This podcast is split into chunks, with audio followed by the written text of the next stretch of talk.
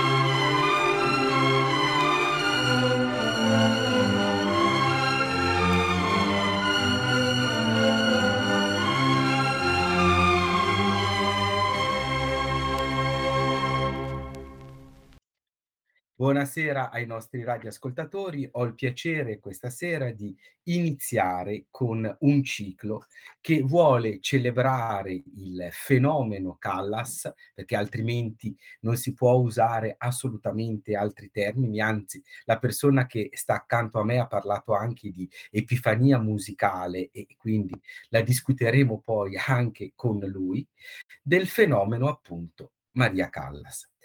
Eh, Radio, Radio Ameria presenterà un ciclo di dieci incontri che saranno spalmati il martedì, proprio legato a questo fenomeno vocale.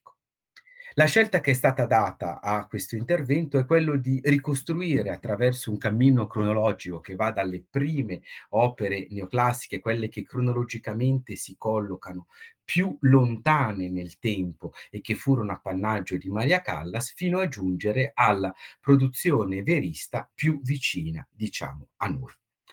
Questo cammino ha le, lo scopo non tanto di indagare e trovare nuovi cammini interpretativi e critici di una cantante su cui si è scritto e si è detto molto, ma di invitare il pubblico e gli amanti della musica a riascoltare e per certi versi riappropriarsi di questo eccezionale mito. Accanto a me, in questa prima serata che vuole proprio affrontare il valore della Callas come cantatrice neoclassica, donna che si muove appunto in, in un bel cielo pagano, vestita di, di peplo, con la sua passionalità e il voler ritrovare la radice più antica della tragedia nei grandissimi compositori neoclassici, soprattutto legati anche alla riforma musicale, quindi a partire da Gluck, appunto il ruolo, la lettura, l'interpretazione di, di Maurizio Modugno innanzitutto grazie a Maurizio di essere con me. Grazie iniziare. a voi, è un piacere sempre. Allora, sai che eh, tra noi ci siamo uniti da, da un rapporto di, di, stima reciproca e di amicizia che è un qualcosa che, di cui mi pregio tantissimo e per me è sempre un onore. E devo dire che eh, leggere e rileggere il tuo contributo presente nel castello musicale su Maria Callas è qualcosa che non può come tanti, se non tutti, i tuoi articoli, lasciare indifferenti. Per... Ma parliamo della Callas, non di me. Ma parliamo, ma parliamo, di te che parli della Callas in questo caso. Non... E quello che a me è piaciuto moltissimo di questo tuo articolo è proprio vedere come l'elemento neoclassico, noi abbiamo appena sentito appunto la pagina di Orfeo, e che giustamente è anche l'opera del, della nuova ripresa della modalità compositiva della riforma glucchiana, quindi non a caso ha un valore importante perché la Calla è stata anche prof- profondamente riformatrice, il valore appunto della Callas come interprete neoclassica. E naturalmente tra i primi grandi incontri che abbiamo tra neoclassicismo e Maria Callas, un ruolo privilegiato ce l'ha la Vestale affrontata il 7 dicembre del 54 con la direzione di Votto in un allestimento storico anche per la presenza di una veterana come Destignani, un debuttante per certi versi perfettissimo per il ruolo qual era Corelli, la figura di Maria Callas catalizzatrice di questo grandissimo elemento del neoclassicismo reso al massimo dalla visione registica di Luchino Visconti. Quindi, secondo te, qual è il valore quindi della Vestale e di altre creazioni neoclassiche della Callas? Beh, dobbiamo andare un po' a guardare nel repertorio della Callas. Allora, la cosa più antica che la Callas ha cantato eh, alla Sagra Musicale Umbra è il San Giovanni Battista di Stradella, di cui ai noi non rimane nessuna traccia. Certo.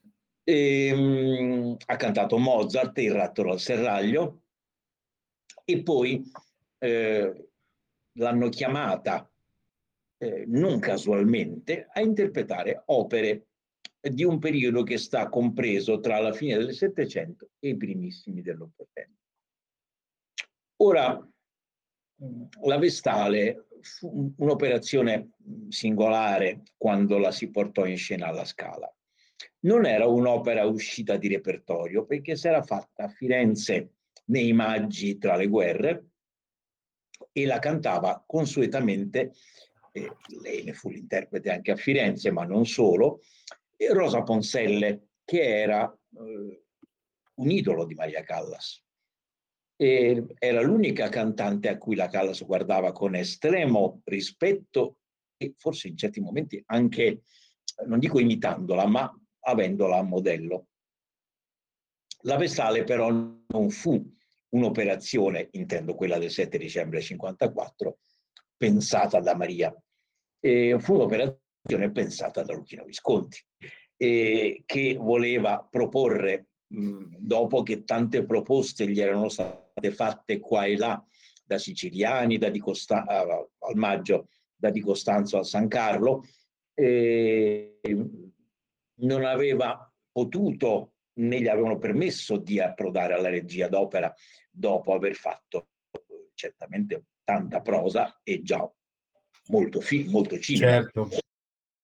Eh, la Vestale fu un'operazione complessa, un'operazione complessa che eh, come tale e la sua importanza come tale non sfuggì a nessuno, tant'è che noi abbiamo delle foto eh, molto significative della certo. platea del Teatro alla Scala eh, durante le prove in cui si vedono Maria Callas, Antonino Botto, Victor De Sabata e Arturo Toscanini. Certo. Non era facile metterli tutti insieme, soprattutto Toscanini e De Sabata, che in questa occasione si riconciliarono.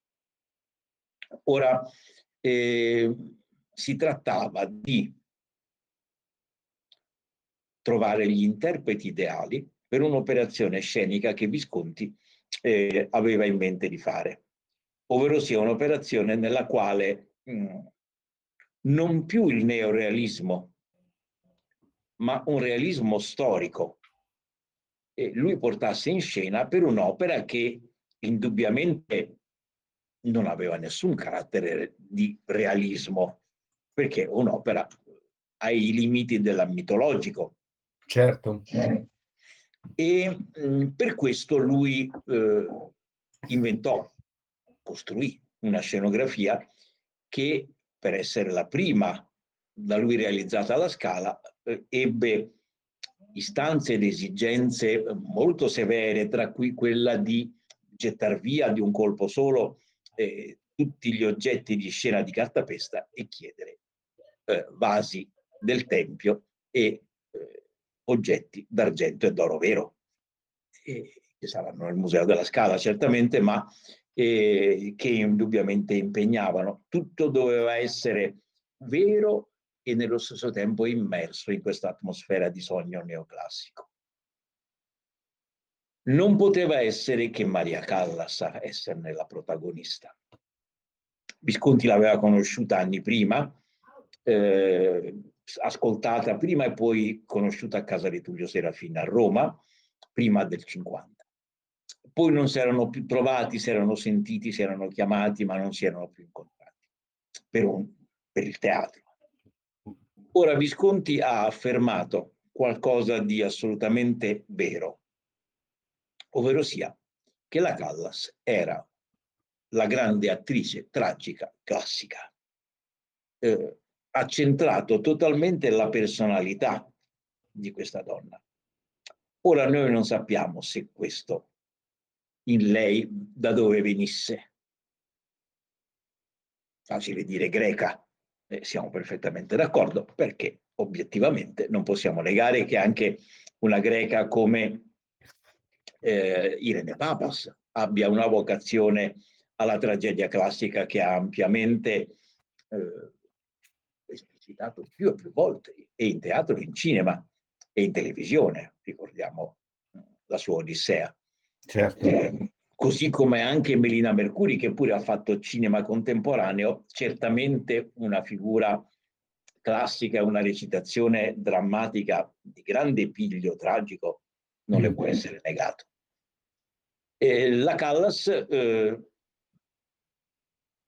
viene a portare questa sua naturalità, vorrei dire, questa sua natura stilistica e questo suo essere realmente un personaggio, una delle grandi tragedie in grado di interpretare questi personaggi, eh, forse con pochi confronti, prima di lei e dopo di lei.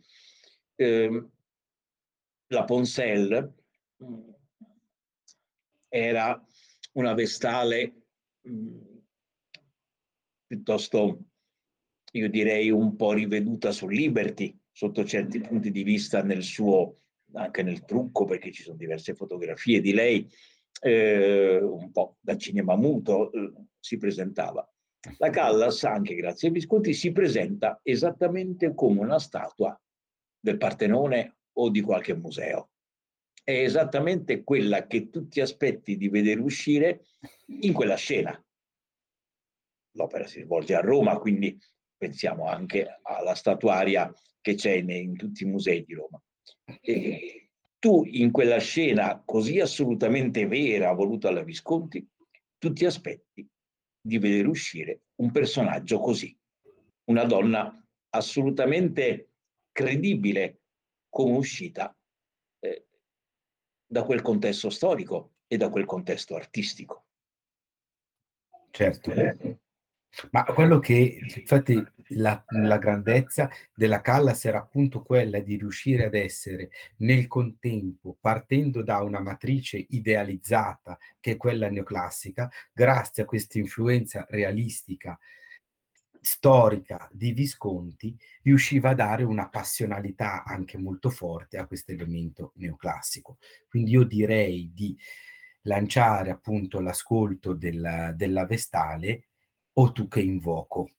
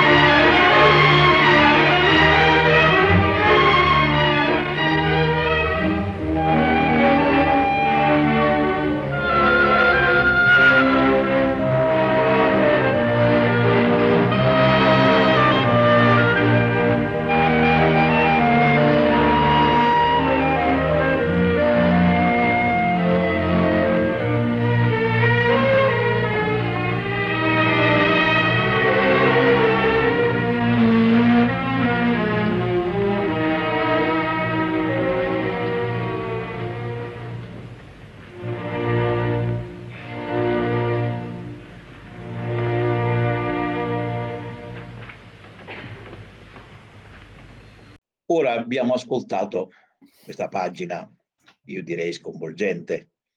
Eh, ci sono anche dei, degli appunti di lei quando mh, faceva le masterclass alla Joyard eh, a New York eh, su come va eh, cantata quest'aria. Certamente se ascoltiamo il disco della Ponsel ci sono cose abbastanza simili in certi momenti, però eh, la Ponsel tutto sommato non era un'attrice tragica, non era una cantante attrice tragica, era un lirico meravigliosamente tendente al drammatico, ma non di più. Ora invece la Callas va oltre chi sono i compositori del neoclassicismo? L'italiano Cherubini, il francese Mahul, Beethoven e in parte Mozart, pensiamo all'Idomeneo. Certo.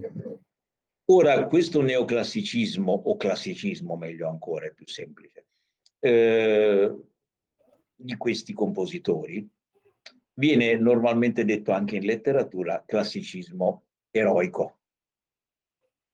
Ovvero sia la Callas, eh, cioè, pensiamo alla terza sinfonia di Beethoven, porta la dimensione del classicismo alla sua accezione non canoviana, diciamo così, non di mobilità marmorea, sì.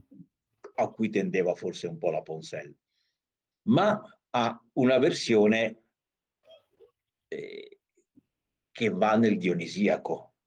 Sì. Se quella era apollinea alla Callas, certamente eh, mostra tratti ampiamente e sicuramente dionisiaci nel suo rendere questo classicismo e quindi eh, una drammaticità molto tesa. Il finale è lei scrive nei suoi appunti sotto lo spartito come in Medea e quindi eh, siamo proprio al vertice della tragedia.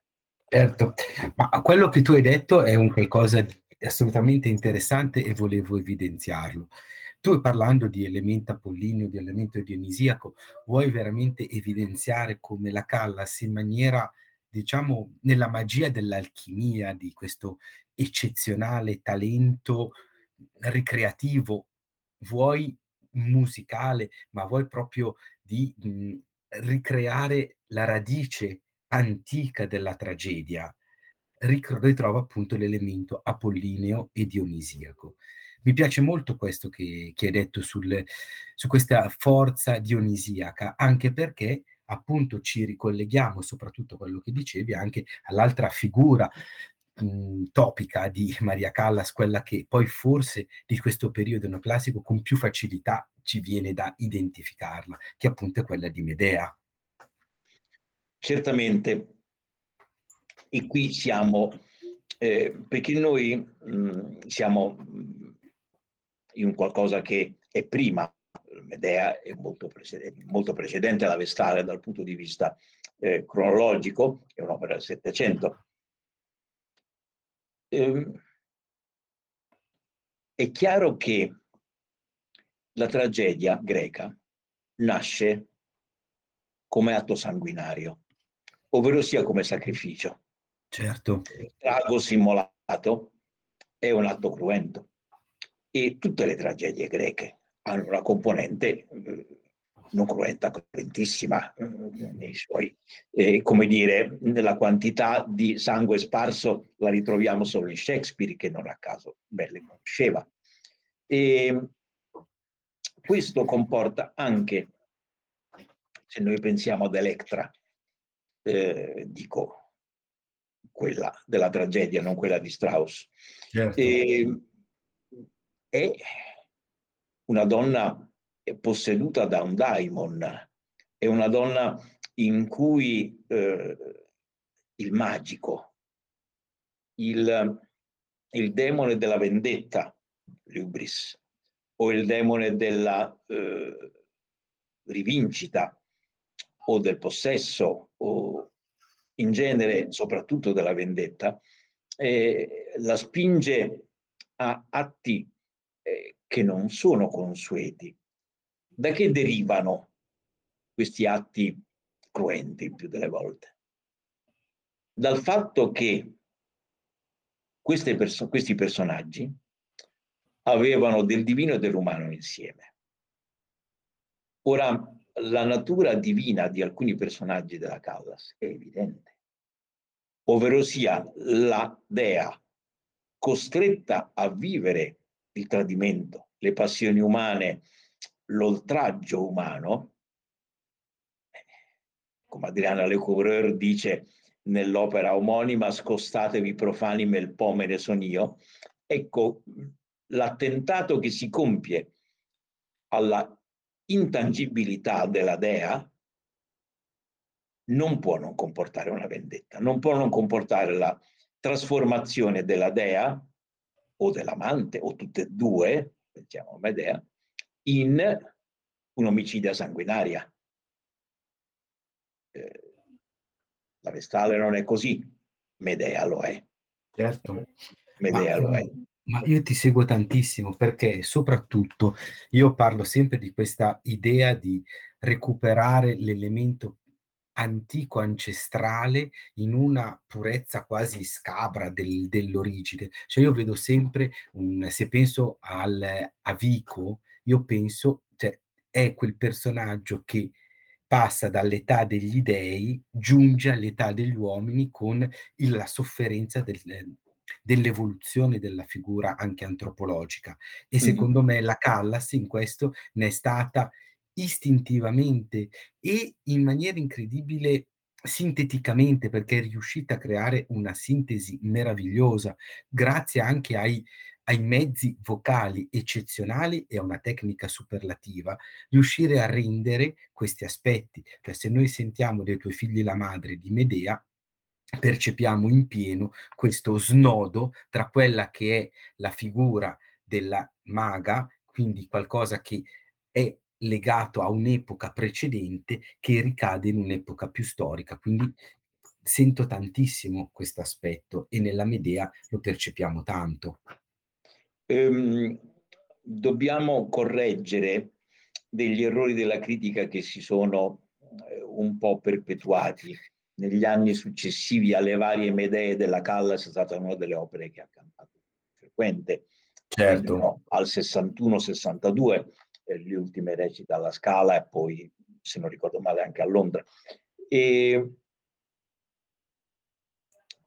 si è detto che Maria Callas, usando la cosiddetta versione Lachner della Medea, cioè non l'originale di Cherubini, ma la versione Lach- Lachner coi, in italiano innanzitutto, sì.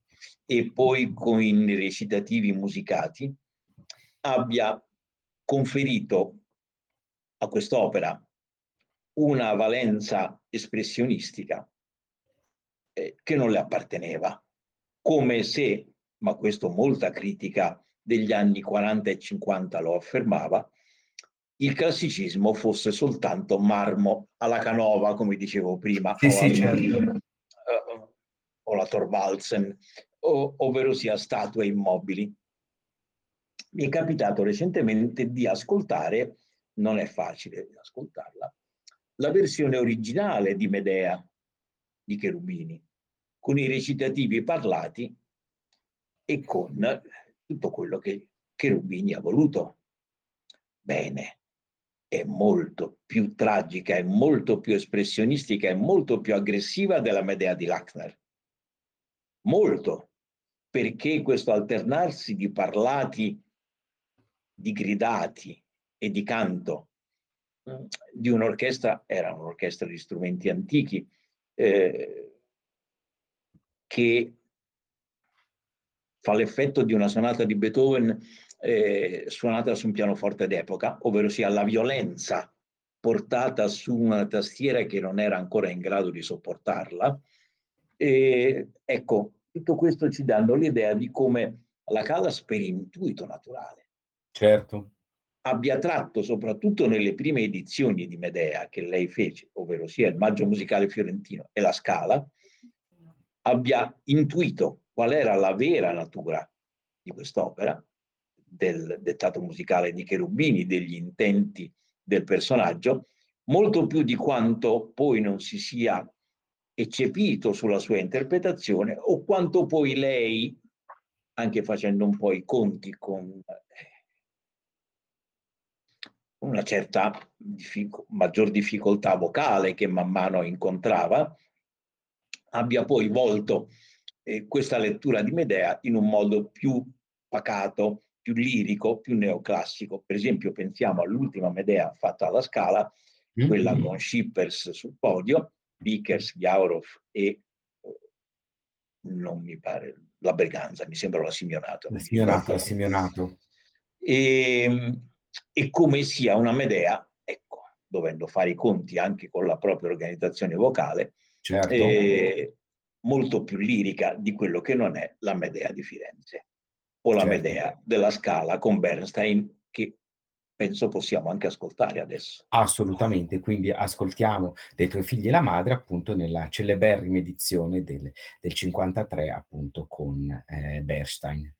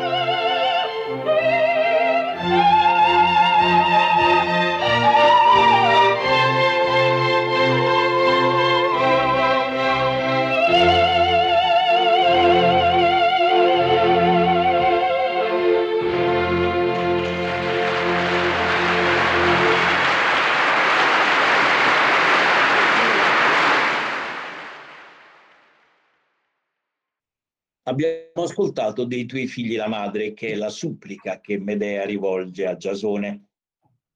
Ora è un'area di una difficoltà mostruosa.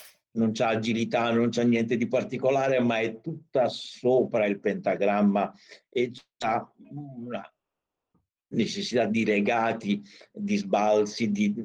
è difficilissimo. Certo. È veramente difficilissimo.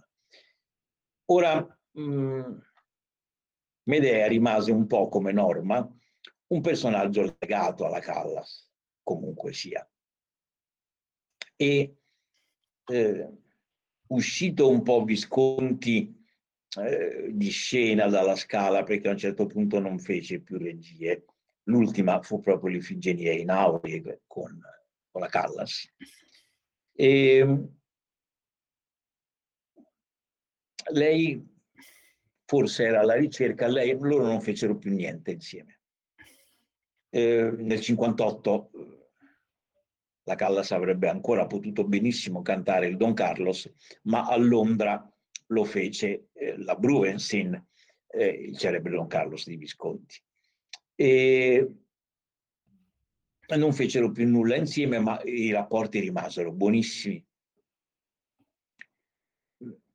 Lei conobbe Pasolini e Pasolini conobbe lei, molto più amanti del tempo, eravamo negli anni 60, e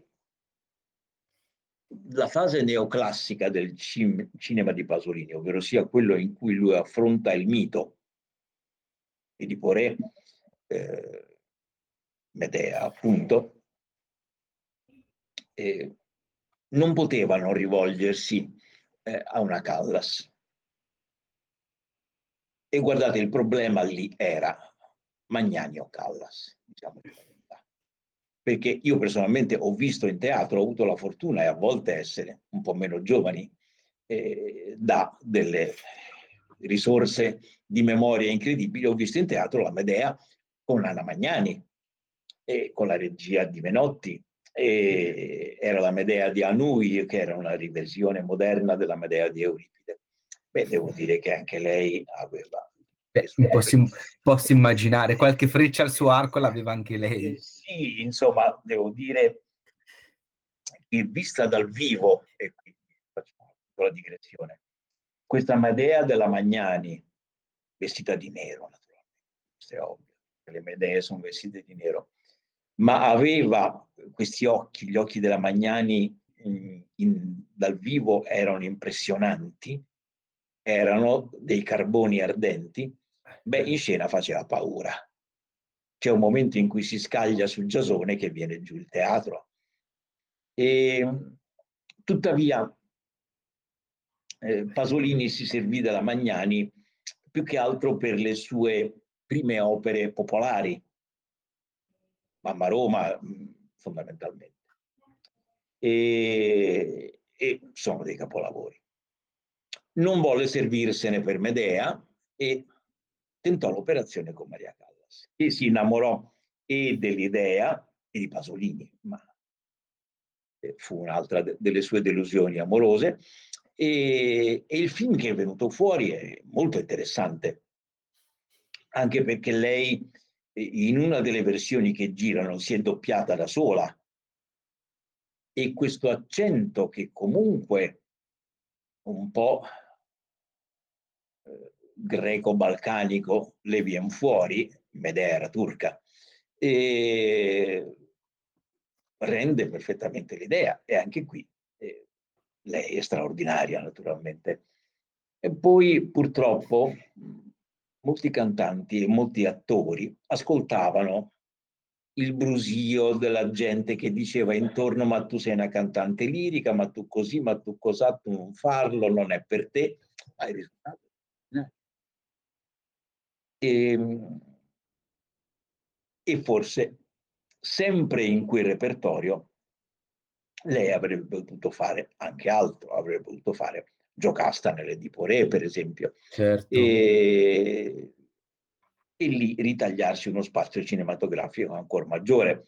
Certamente va detto che le immagini di Maia Callas nella Medea di Pasolini con i costumi di Piero Tosi sono leggendarie.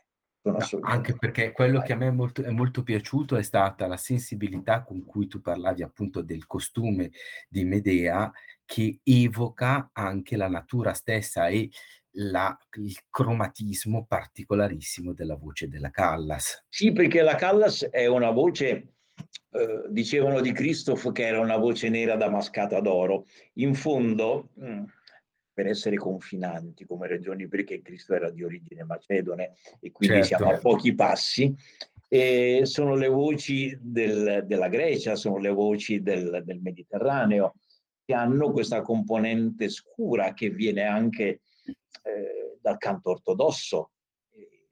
È rarissimo che nella liturgia ortodossa ci sia il tenore, c'è, è acutissimo, ma prevalentemente c'è il basso.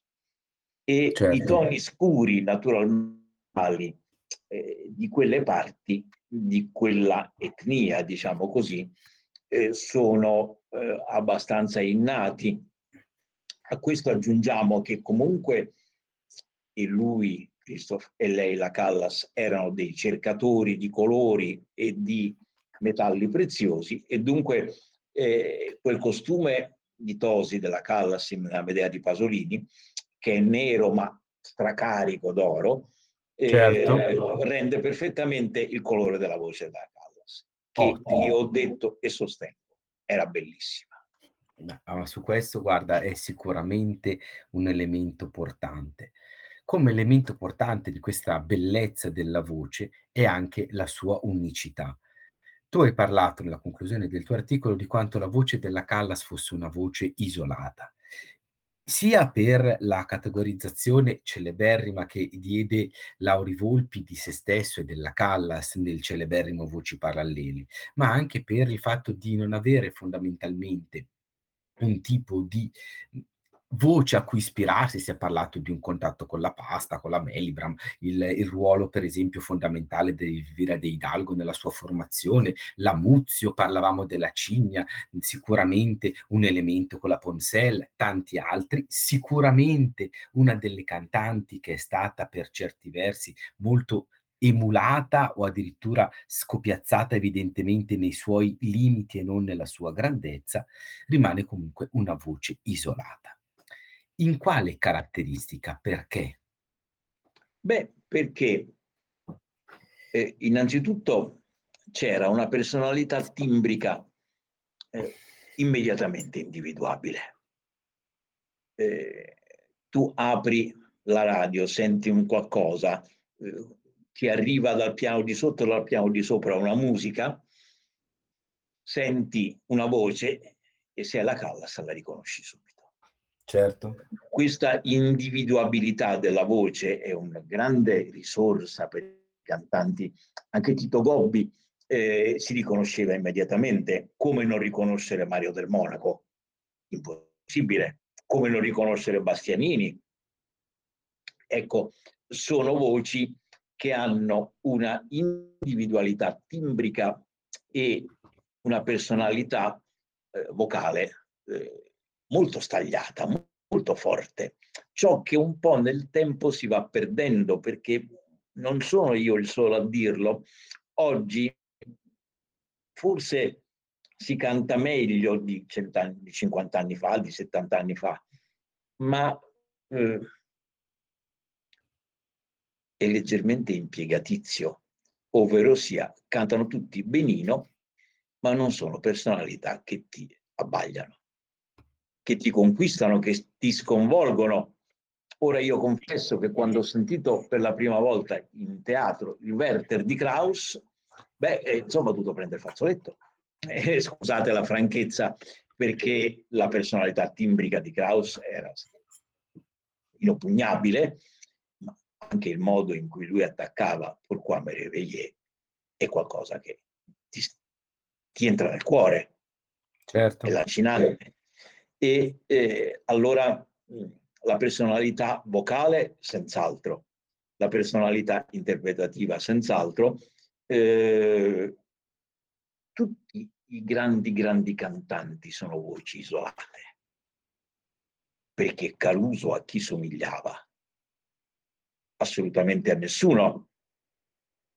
Ci sono stati emuli, ovvero sia le grandi personalità, quelle che hanno marcato un'epoca, eh, o anche in certi casi i loro avversari.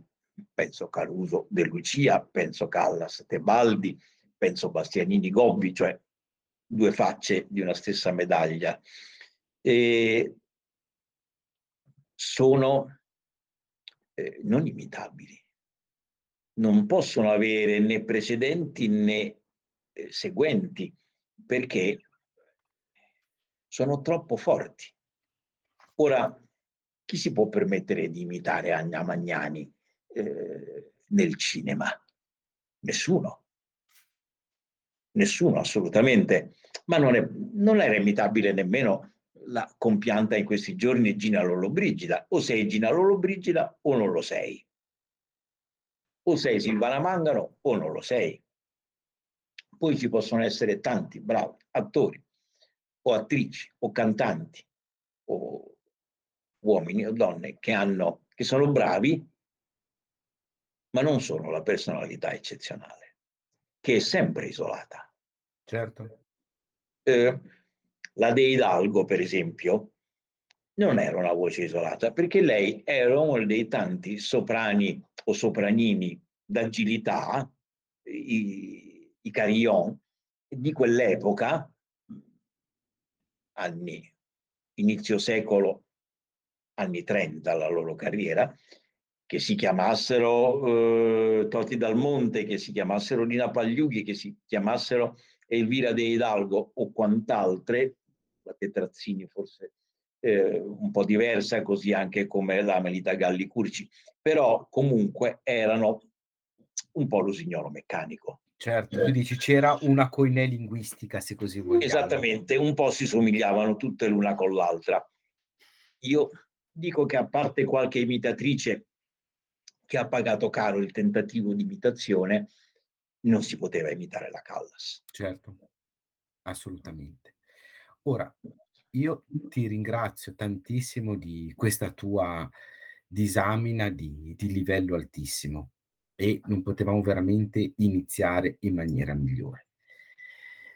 Come eh, abbiamo detto nel nostro, abbiamo citato la Medea di Schippers che sarà l'opera di ascolto di, di domenica, perché c'è una continuità in questa presentazione tra quello che viene presentato in, eh, in diciamo, il martedì con eh, questa analisi di una parte del repertorio Callas che abbia in sé una coerenza stilistica con l'opera poi che verrà presentata domenica. Il prossimo appuntamento sarà martedì 21 febbraio con la Callas come interprete di Rossini. Grandissima evidentemente per notorietà la, la sua Rosina, la sua Fiorilla del Turchi in Italia, caso eccezionale l'Armida e per certi versi un rimpianto di godere soltanto dell'aria di Semiramide, bel raggio lusinghiere. Direi quindi di chiudere questo nostro ascolto con in due parole rapidissime, caro Maurizio, sull'Alceste col Divinite Justicia, perché è un, un altro tassello fondamentale nel cammino callassiano. L'Alcesti è stata mh, mm, un'altra grande eh, interpretazione eh, di Maria Callas, come poi anche l'Ifigenia in, in l'Ifigenia che fece con Visconti, appunto l'ultima opera che fecero insieme e che lui disse essere la più bella regia che avesse fatto con la Maria. E, Divinità infernale, noi qui lo, se non sbaglio lo sentiamo nella versione francese, Divinité Six.